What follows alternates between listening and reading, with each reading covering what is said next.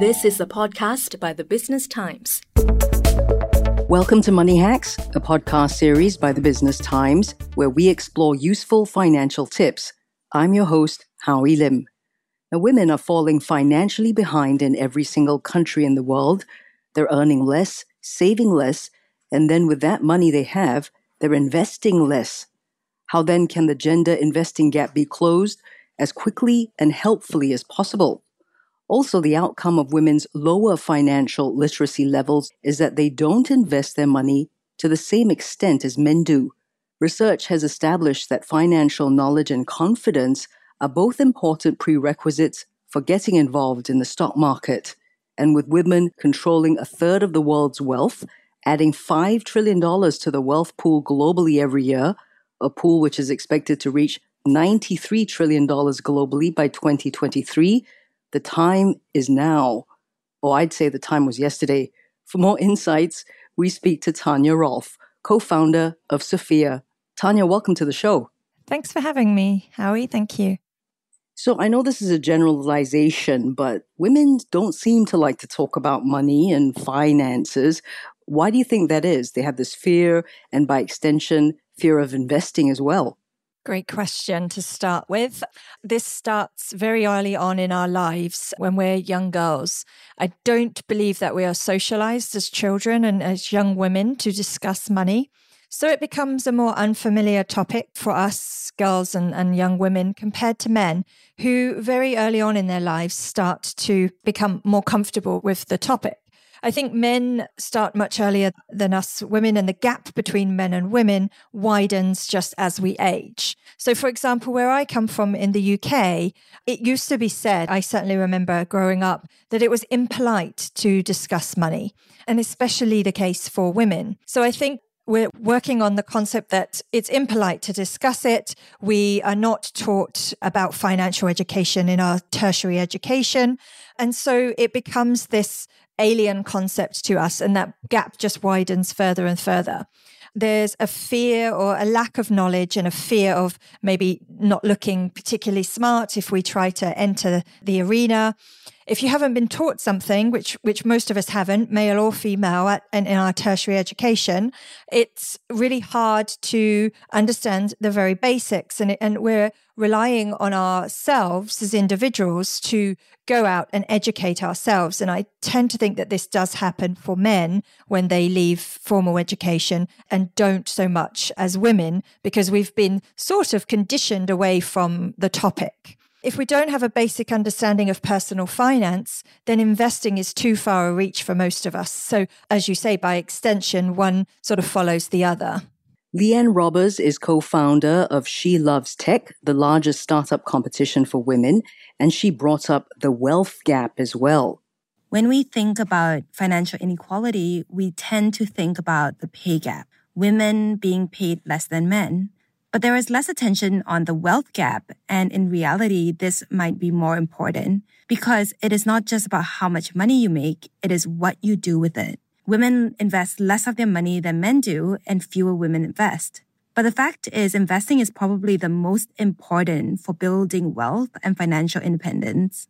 Every year that a woman or any person is not finding a way to make their money work for them is really missing out. So if you're not investing your money, find ways to do it. Number one, do some research. And number two, just do it.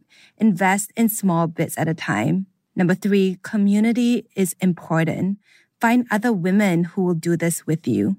Number four, understand your risk profile. Everyone's situation is different. Everyone has their own financial obligations, time horizons, career plans, and goals. All in all, just get started and find an investing approach and style that works for you.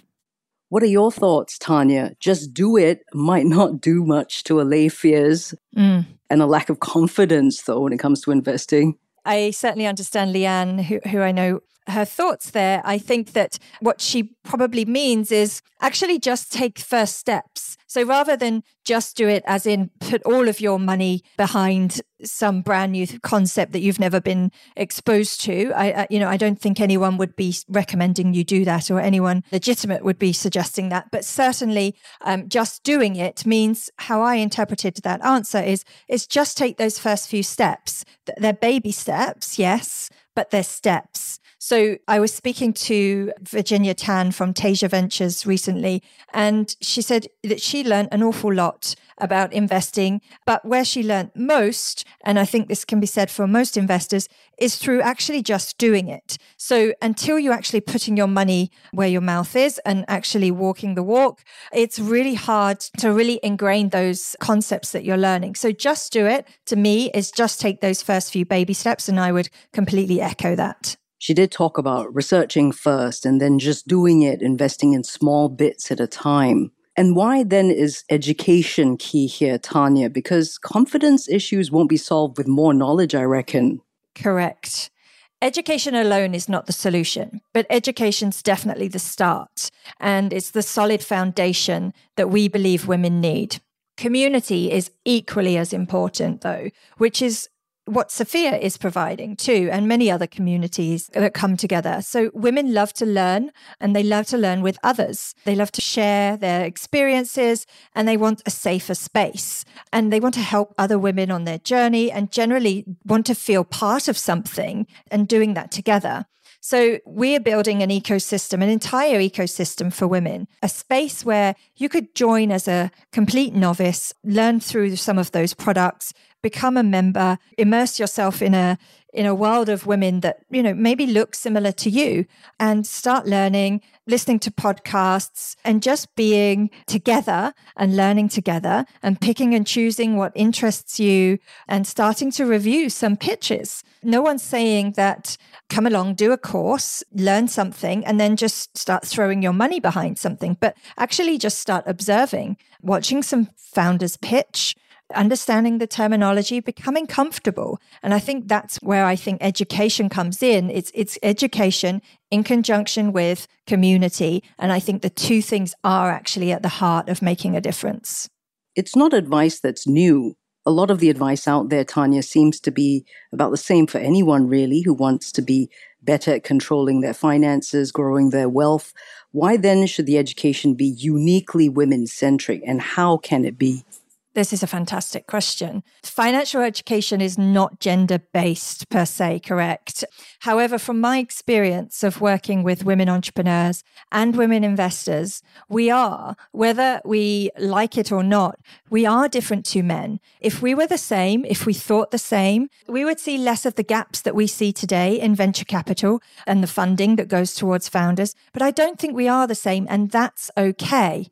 However, because there are so many men in financial roles, we need to tip the scales a little and rebalance things. So Sophia and, and others like us, you know, not about seeing women as needy or needing extra support per se. It is about seeing the financial services industry for what it is, which is male led and male focused. So Sophia is women led and it's built for women. So we don't just educate, but as mentioned before, we have an entire ecosystem for women which may not necessarily appeal to men so much. But we believe we have the solid insights and what makes women feel comfortable on this topic through decades of not only being three women founders, but also working with women entrepreneurs and women investors.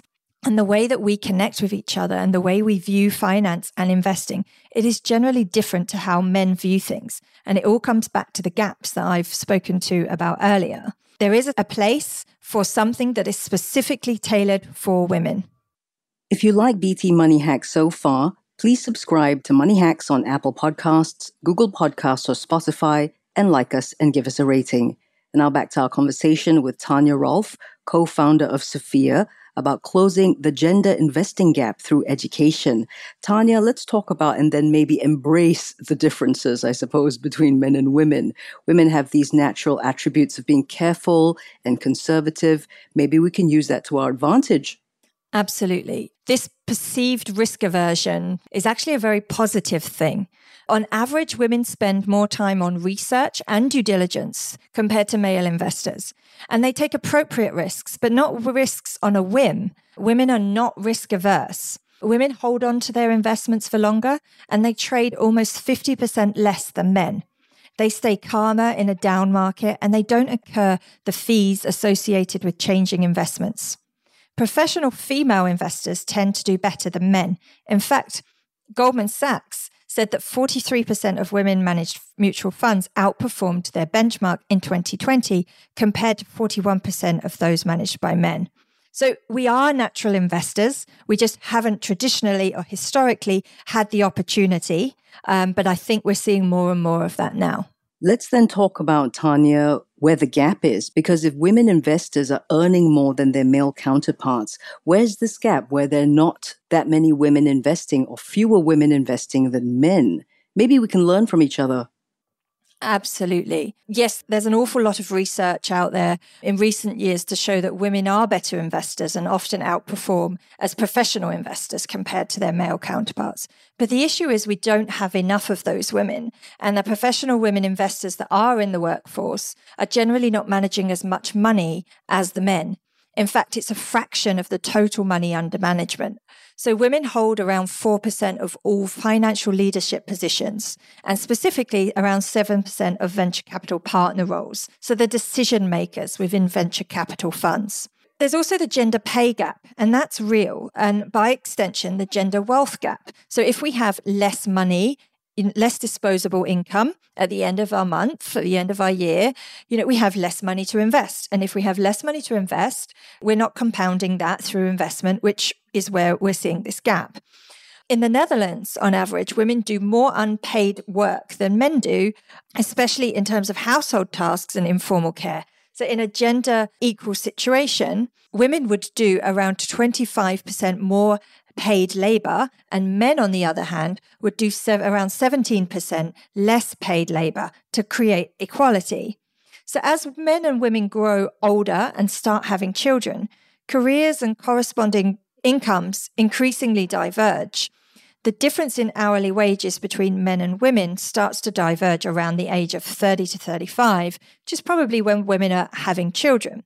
And there's enough evidence out there to suggest that diverse leadership teams are more profitable. We cannot dispute that, and the evidence is overwhelming. So, when you think about why this might be, the conclusion often involves things such as diverse thought processes from the different genders. So, this same rule would naturally apply to investing. So, having more diverse investment teams would lead to more diverse investment decisions and probably more profitable investment decisions. We also spoke to Ee Ling Lim, who's head of Apac business development at 500 Global. When it comes to funding female led companies as well, that gender inequality couldn't be more apparent. For female founders, what can we do to close the gender investment gap? Firstly, put yourself out there. Network aggressively with other founders, mentors, and don't be afraid to leverage your community to get referrals to potential investors. Peer learning is also imperative for you to stay up to date on what investors are looking for. You can be a great networker while still being authentic to your true self. Secondly, power up your learning. Join workshops, programs, and seek mentorship opportunities to build on your skills. Now, this third one may be very specific, but when it comes to pitching, don't stick to one story. Do adapt to your audience. Different VCs have different point of view and investment thesis, and hence, when pitching, it's important that you learn how to craft a story that resonates with that investor that you're pitching to. Find out what they've funded and draw inspiration from the narrative that those founders pitch. Lastly, be curious and be confident. Asking questions and getting feedback post pitching isn't always a sign of weakness. When you do it with confidence and curiosity, you can come across as promising and coachable, not uncertain. What are your views, Tanya? Yes. Well, when it comes to to funding, absolutely. Um, and I think it comes back to we have very few women in decision making roles in venture capital. It's my firm belief that without diverse capital allocators, we cannot expect diverse founders to be receiving funding. But I do think that we also need to focus on encouraging more women into entrepreneurship. That's definitely still a focus. But we need to accept that having more diverse minds thinking about who they want to invest in, where they see the opportunities, will result in more diverse founders receiving capital and therefore more diverse businesses being built for all of us, not just for men or, or not just for women, but for all of us. We sadly don't have the rest of our lives to talk about gender inequality on this podcast, I mean, Tanya. so let's maybe focus on what we could do.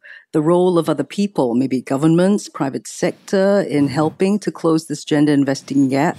Men, and more importantly, what can they do? Yeah, great question. There's no better way to being part of reducing the gaps that exists than to be a leader, you know, to be a pioneer, to take action and to get involved.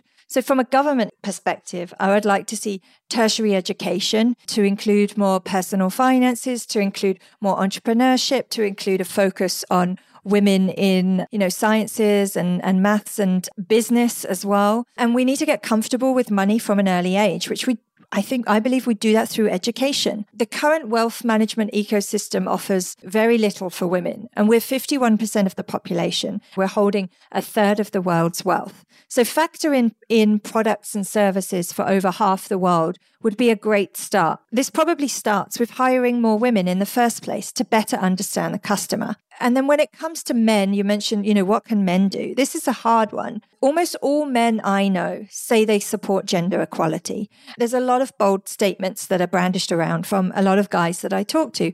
And whilst they're mostly not doing anything to hinder gender equality, they're often not doing anything to actively promote it. And it may be that they don't know what to do. And that's fair enough. But is it really the world that we want for our daughters or granddaughters? We need to ask men to raise your hand, stand tall, be active, and reach out. And failing any obvious paths for them to get involved is they can reach out to me. I, have so many suggestions of how men in all sorts of roles, and I work with so many men in many different corporate roles and investor roles as to how they can think about things differently and factor in and include women in the conversation. Tanya, thank you so much for spending time with us today. Thank you so much for having me. We've been discussing how to close the gender investing gap with Tanya Rolfe, co founder of Sophia. And that's a wrap for Money Hacks, a podcast series by the Business Times.